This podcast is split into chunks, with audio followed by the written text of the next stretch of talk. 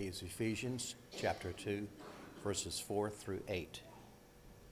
But God, who is rich in mercy because of his great love with which he had which he had which he loved us even when we were dead in trespasses made us alive together with Christ by grace you have been saved and raised us up together and made us sit together in the heavenly places in Christ Jesus that in the ages to come he might show the exceeding riches of his grace in his kindness towards us in Christ Jesus. For by grace you have been saved through faith, and that is not of yourselves, it is the gift of God.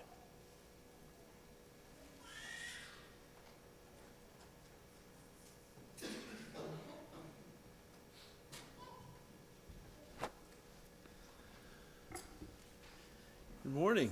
I invite you to be taking out your Bibles. We're going to be studying from several passages this, this morning in our New Testaments. We hope that you have them out, ready to study along with us from the Word of God. We are indeed thankful for the opportunity that we've had to be able to worship our God this Lord's Day. We are also coming at the end of our gospel meeting. I always uh, struggle with what to preach or how long to preach sometimes because we're all probably a little bit tired after a busy week, but we are nevertheless thankful for another opportunity that we've had to come and worship our God as we have been able to enjoy that blessing all week in the past week that we've had.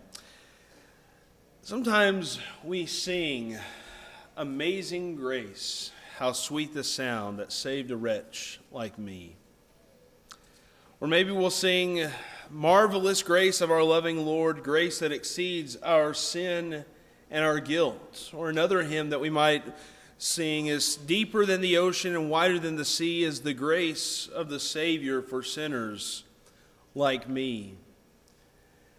We enjoy thinking and singing about the grace of God and it's how it has transformed our lives, how He has saved us from our sins in the passage that we just heard in our reading in the book of Ephesians in the second chapter, where Paul is defending and explaining uh, this wonderful gift of salvation and how it has happened and occurred by God's grace and his kindness.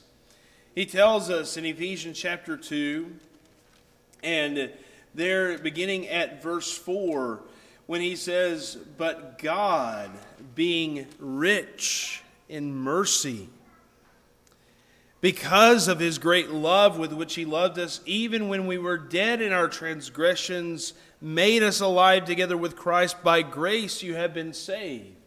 Just as a parenthetical statement there at the end of that thought, that this grace explains everything that we need to understand about our salvation through Jesus Christ. And we marvel at God's grace, the marvelous grace of our, loving Lord. We, we marvel at it. We consider it to be amazing, amazing grace. And we find it almost unfathomable that God's grace could reach us and save us from our sins. The idea of grace is properly defined as favor or care or help or goodwill. Sometimes we call it unmerited favor. It comes from the Greek word charis, and it is related to the idea of charity and goodwill. It is sometimes translated as thankfulness in our New Testament. In the book of 1 Corinthians, in chapter 15, in 1 Corinthians, the 15th chapter, and in verse 57, that word there is translated, but thanks be to God. That it is the idea of thankfulness there. That it is grace to God that we are offering or returning back to him. Sometimes it's translated as gift in 1 Corinthians chapter 16 and verse 3. In 1 Corinthians chapter 16 and in verse 3, Paul is writing about the money that he is going to be taking back to Jerusalem in that third missionary journey that he was on. And he said, When I arrive, whomever you may approve, I will send them with letters to carry your gift to Jerusalem. It's the same word that sometimes, oftentimes, is translated as grace. I'll carry your grace back to Jerusalem. I think that helps us understand that whenever we talk about grace, it is a gift. That God's grace is a gift, that it is an action that He has uh, made and that He has granted us something. And so we want to consider this morning, just briefly, about what the New Testament teaches us about God's grace and how we are saved by His amazing and His marvelous grace. And the first thing that we need to understand is that God's grace is connected to Jesus Christ.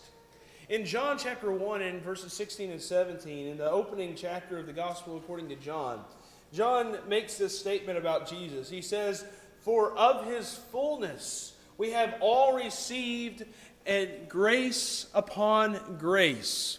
For the law was given through Moses, grace and truth were realized through Jesus Christ.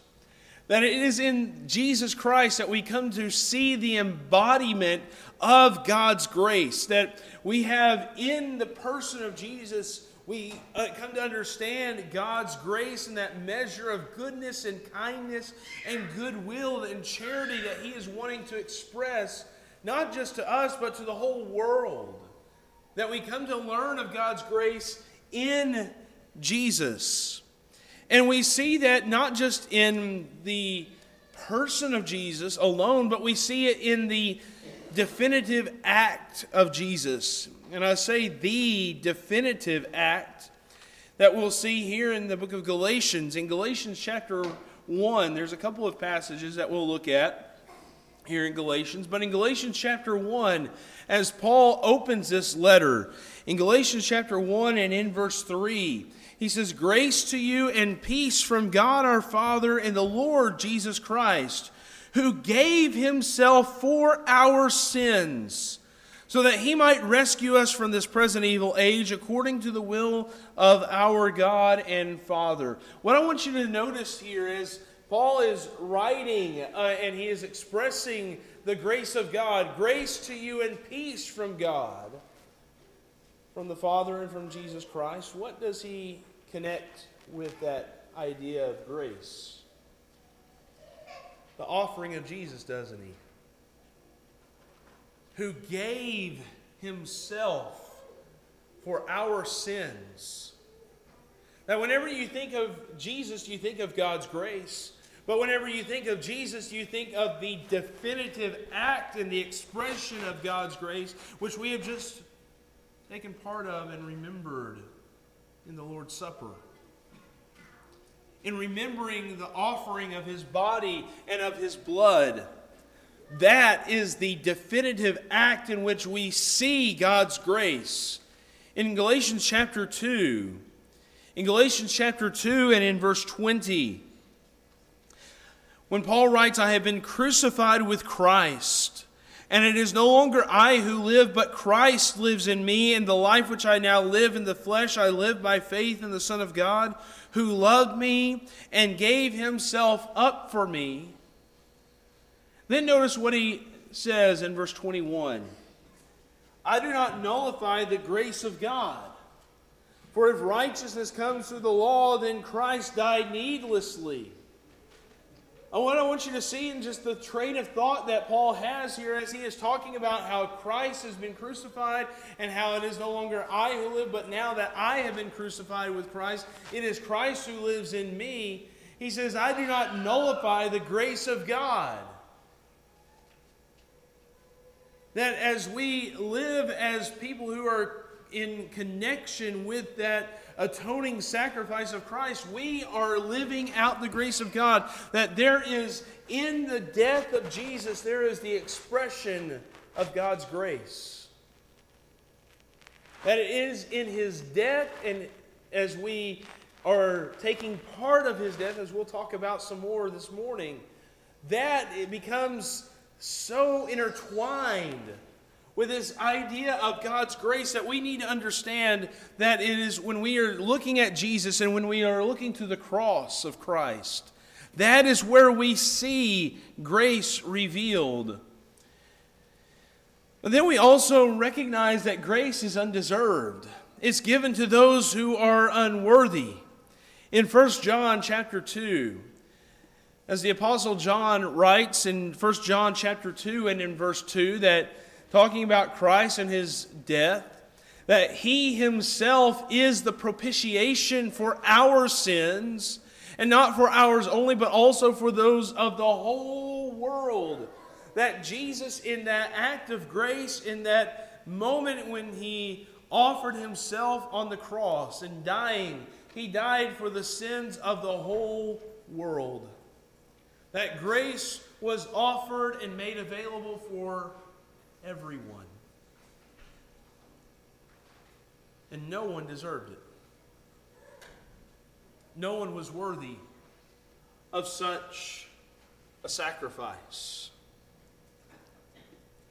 And yet, Jesus was willing to offer himself.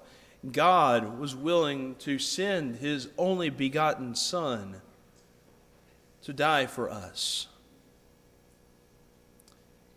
In Ephesians chapter 2 and in verse 1, to further help us understand the state in which we were in and how we were so undeserving and unworthy. In Ephesians chapter 2 and in verse 1, and you were dead in your trespasses and sins.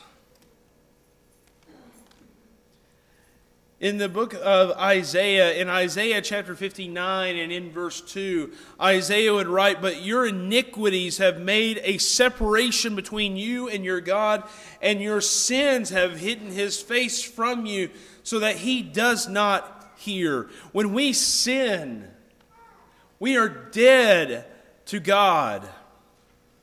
We are separated from him. We are out of fellowship with him. And I think that helps us realize just how marvelous and amazing God's grace is that God would send His Son to die for us and to redeem us, those who are unworthy, those who are dead to Him. He wants to renew that relationship. He wants to make that relationship a living relationship. Can't help but think in the garden, in the book of Genesis, in Genesis chapter 3, when Adam and Eve had first sinned, they came to realize their condition. And they went and they hid themselves from the presence of God, it says. And in Genesis chapter 3 and in verse 9, then the Lord God called to the man and said to him, Where are you? Can you imagine for the first time, and it's not as if God did not know where they were, but it, for the first time, God is out of fellowship with his creation. And he asks that question, Where are you? And then he said, I heard the sound of you in the garden, and I was afraid because I was naked, so I hid myself. Adam, for the first time, experiences fear because of his sin. You see, sin does not draw us closer to God, it makes us want to get further away from Him, doesn't it? Sin, those who are sinners, those who are dead to God, they don't deserve grace. They are out of fellowship with God. They are out of sync with Him. They are incompatible. In the book of Romans, in Romans chapter 5, I think Paul helps us see this point very clearly. In the book of Romans, in the fifth chapter,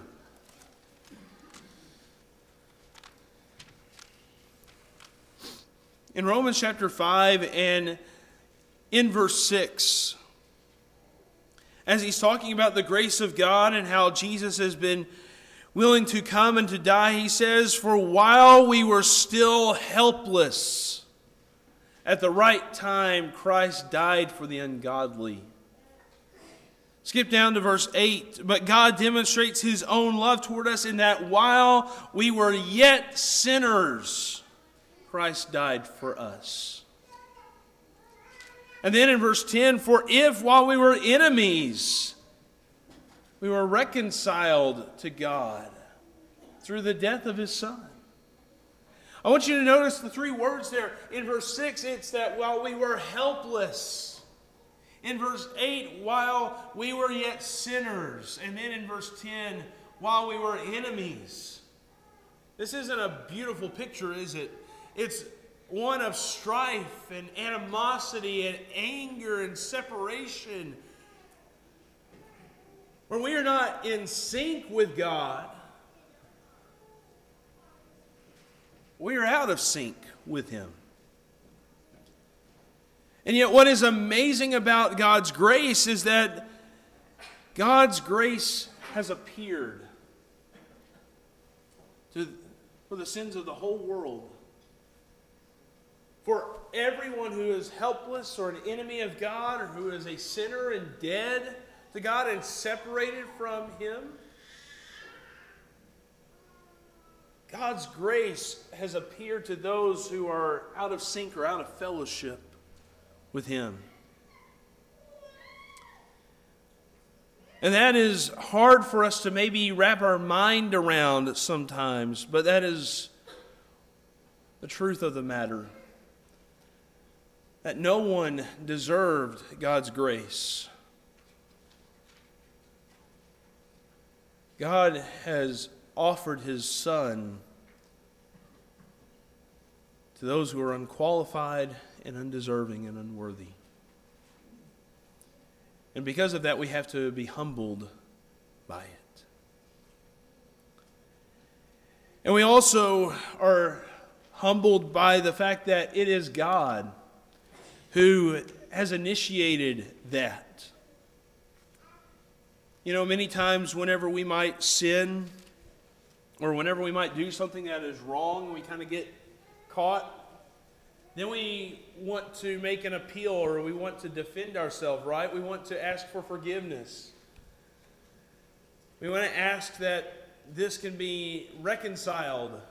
Usually, it's the guilty party who wants to first make that effort of reconciliation.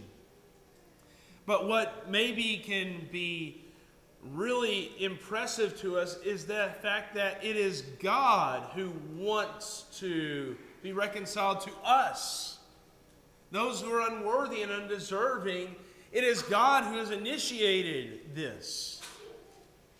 In the book of Ephesians, in Ephesians chapter 1 and in verse 3, Paul writes, Blessed be the God and Father of our Lord Jesus Christ, who has blessed us with every spiritual blessing in the heavenly places in Christ just as he chose us in him before the foundation of the world, that we would be holy and blameless before him.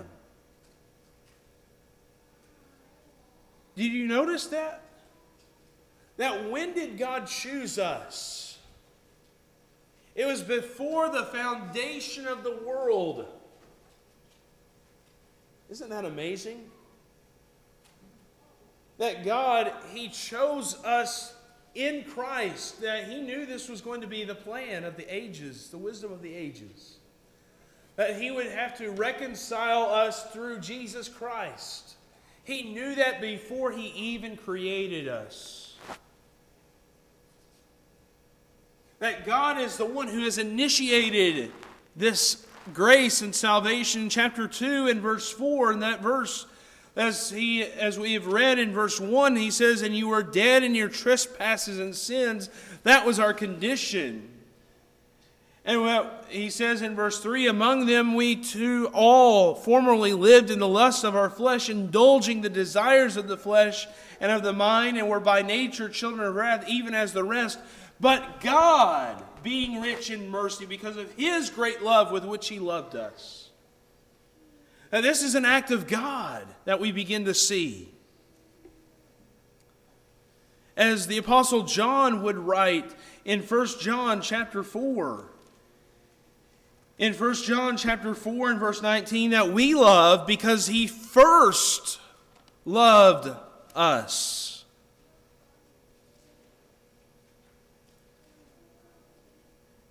That God, he is the one who has initiated his grace first. And that is extremely humbling, isn't it? That He is the one who has wanted to renew that relationship with those who are sin in sin and lost and separated from Him.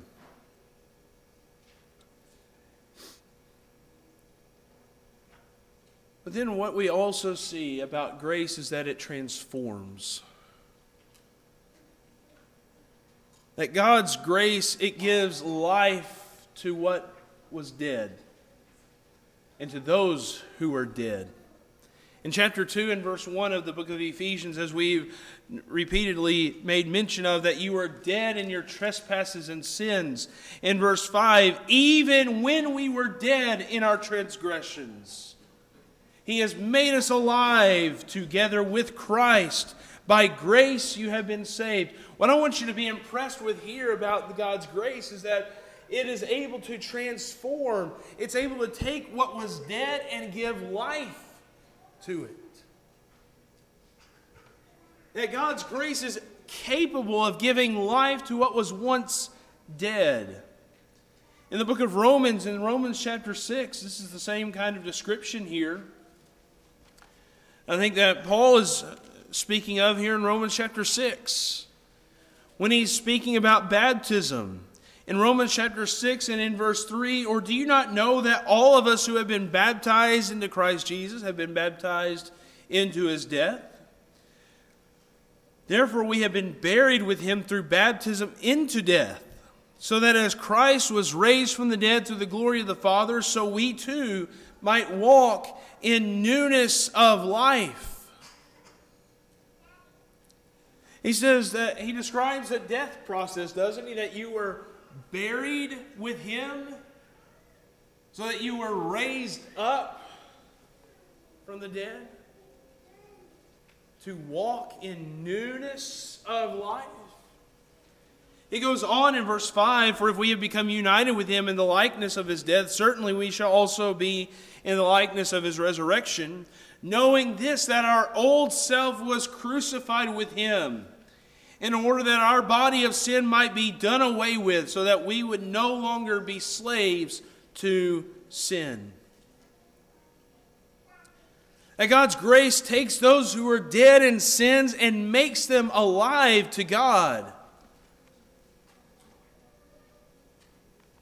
And all of that is generated by the power of Christ, isn't it? In, in chapter 6 and verse 9, knowing that Christ having been raised from the dead, is never to die again. Death no longer is master over him. That just as Christ, in that definitive act of grace in dying for our sins, and he was raised to die no more. That is the redemptive power. That's the gracious power that is behind it.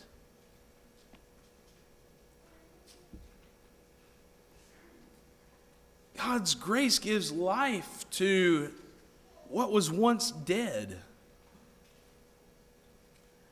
And God's grace is capable of taking what is unholy and unrighteous and turning it into holiness and righteousness. In Romans chapter 6, in Romans chapter 6 and in verse 18, Paul says, And having been freed from sin, you became slaves of righteousness. And then in verse 22, but now having been freed from sin and enslaved to God, you derive your benefit resulting in sanctification and the outcome eternal life. That we were once enslaved to sin. We were unholy, unrighteous people. But now, through God's transformation of God's grace, what has He been able to accomplish? Well, now it results in sanctification or holiness. Now you are no longer a slave to sin. Now you are a servant and a slave to righteousness. That God's grace is capable of taking what was dead and making it alive. God's grace is capable of taking what was unholy and making it holy. Taking what is unrighteous and transforming it into righteousness. God's grace changes our allegiances, doesn't it? If you notice in chapter 6 of the book of Romans and in verse 12, Paul says, Therefore, do not let sin reign in your mortal body so that you obey its lusts. You don't do that anymore. That, that describes your former life, where you have allowed sin to just reign and had dominion and power over you. But now, that's not to be so. In verse 16, he says, Do you not know that when you present yourselves to someone as slaves for obedience, you are slaves of the one whom you obey, either of sin resulting in death or of obedience resulting in righteousness? The point is, Paul says, you're going to obey someone. You're going to obey something. It's either going to be in service unto self and to sin and to pleasure, which results in death, or you're going to be obedient to God, which results in life. He goes on in verse 8, 17, but thanks be to God that though you were slaves of sin, you became obedient from the heart to that form of teaching to which you were committed, and having been freed from sin, you became slaves of righteousness. That we have had a change in our master. That's what God's grace is capable of doing. Where you're not just going to continue to serve yourself and sin and Satan. Now you're going to be a servant and a slave of God. God's grace changes those whom you serve. I enjoyed what one writer said, but the notion of a gift, and he's talking about grace there when he talks about gift. He said, but the notion of a gift with no strings attached was practically unimaginable in antiquity. It is a product of the modern era. None of Paul's hearers would have been surprised to learn that as recipients of the divine gift, they were placed under obligation to God. I think he's absolutely right because in just looking at the language that Paul is using here, he's not describing that you're just free from any obligation because you've received grace. He says, actually, you're now under obligation to serve God. Isn't that the thought in the, song that we sing, O thou fount of every blessing? I think it's that third verse, O to grace, how great a debtor daily I'm constrained to be. Let thy goodness like a fetter bind my wondering heart to thee. That God's grace doesn't free us from any obligation at all. In fact, it requires an obligation, a daily obligation that we must be connected to God. The Bible doesn't present God's grace as something that frees us from obedience. In fact, it would require a life of obedience, of humbling ourselves and doing the will of God. And through obedience to God, we demonstrate the newness of life that we have been given. That's the demonstration of faith. And that's what God's grace is capable of doing.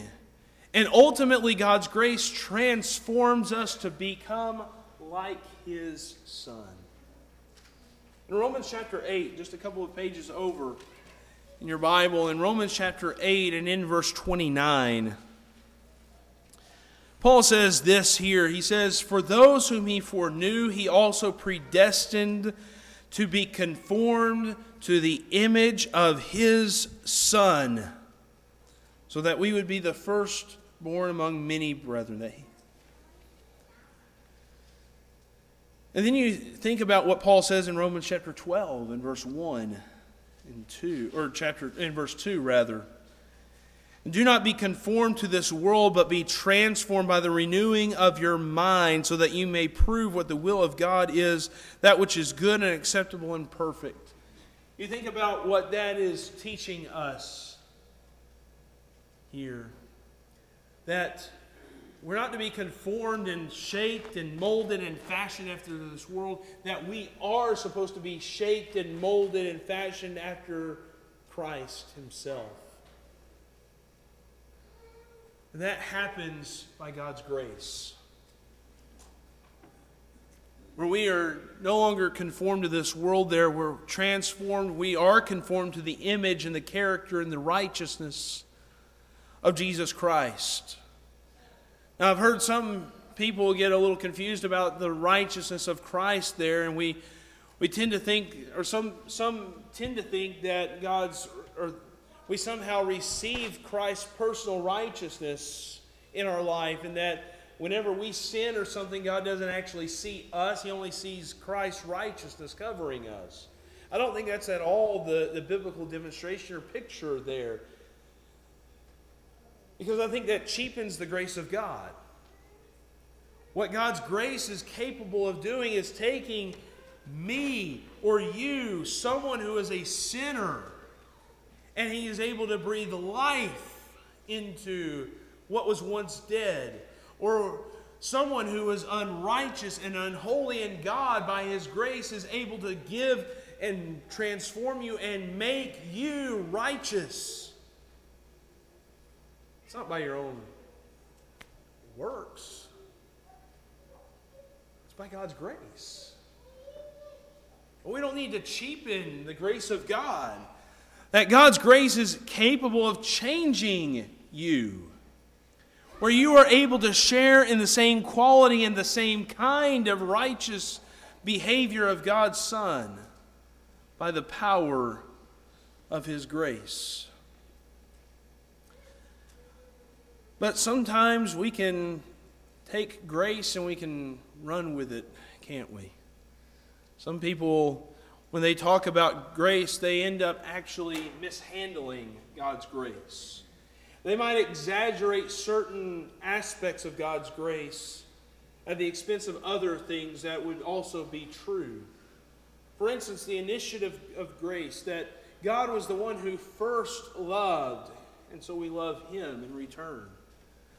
Overemphasis on God's priority of grace, I think, has led people to believing that salvation is solely an act of God. That's how you end up with the Calvinistic doctrine of irresistible grace that God uh, does not save you unless He gives you the Holy Spirit who acts upon you and regenerates you and saves you and gives you faith. And then, only then, can you come to be saved. But it's God who gives you that I don't think that's a biblical picture of, of God's grace. This also leads to the teaching of the inability of man, which is connected with the Calvinistic doctrine of total inability. That why does God even have to show you his grace first? Or why does he have to give you the Holy Spirit? It's because you can't come to faith. You're completely unable to have faith, according to Calvinistic teaching. You see, they take a little bit of truth that God was the one who initiated in the sending of his son, and then they take it and overemphasize that against other things that would not be true. We sometimes think of grace as a free gift. And sometimes we emphasize the, that idea of free to have no conditions or no obligations. God's grace is free in the sense that He initiated the gift of His Son without consideration of our worth because we were worth nothing. And God has redeemed us and saved us. But if we begin to emphasize that and exaggerate that so far where it has no conditions or no demands or no reciprocity, then it's not a biblical portrayal of God's grace. It leads to the doctrine of salvation by faith alone. As I think we have noted in the book of Romans already, that God's gift of Christ and grace does come with demands. That we must be living sacrifices. As John Barclay uh, in this book, and God and Paul and the Gift is what it's called. He says God's grace is designed to produce obedience, lives that perform by heart inscription the intent of the law, because He intends to transform the human condition. But His goal is not their continuing disobedience, but the obedience of faith. That God, in His design and his purposes in extending grace and the gift of Christ, then we are under obligation to serve him and to do what he says.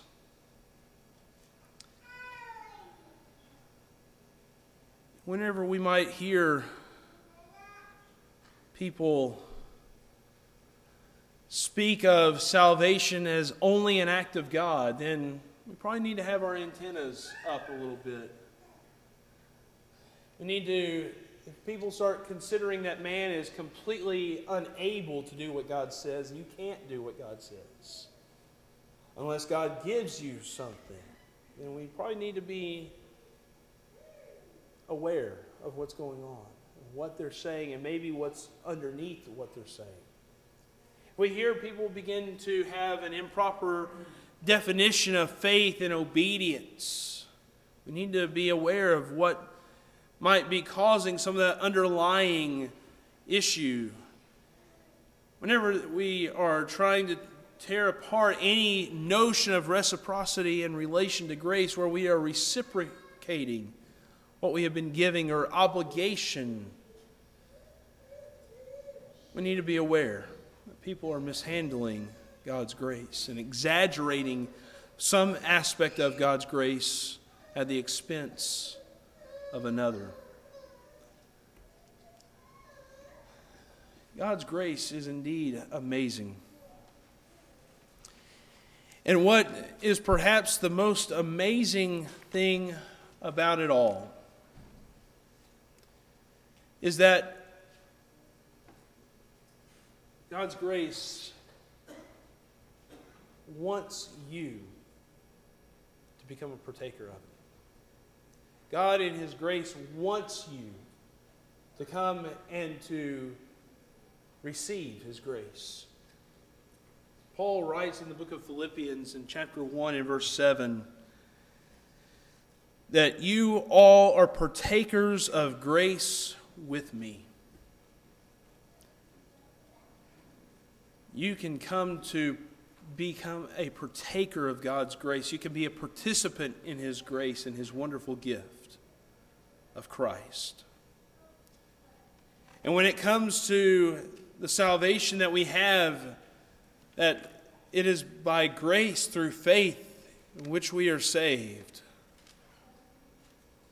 The only thing that we can are left to say is what Paul says in 2 Corinthians 9 verse 15 Thanks be to God for his indescribable gift. And what we have to recognize is that grace does place on us the demand of obedience. To give your heart and your life to Him, to serve Him and obey Him where you would repent of your sins and you would confess your faith in Jesus, and where you would be baptized for the forgiveness of your sins. God has given us His Son, even though we are undeserving and unworthy. That truly makes this an amazing and wonderful gift that Jesus went to the cross to die for you. And God raised him from the dead, demonstrating that his grace and his power can transform you from your deadness and your sin into newness of life. Are you ready to become a partaker of God's grace? This morning, God invites you to come, to come to Him, and that you can be saved by His grace. This morning, if we can encourage you in any way, we hope that you will come now as we stand and as we sing.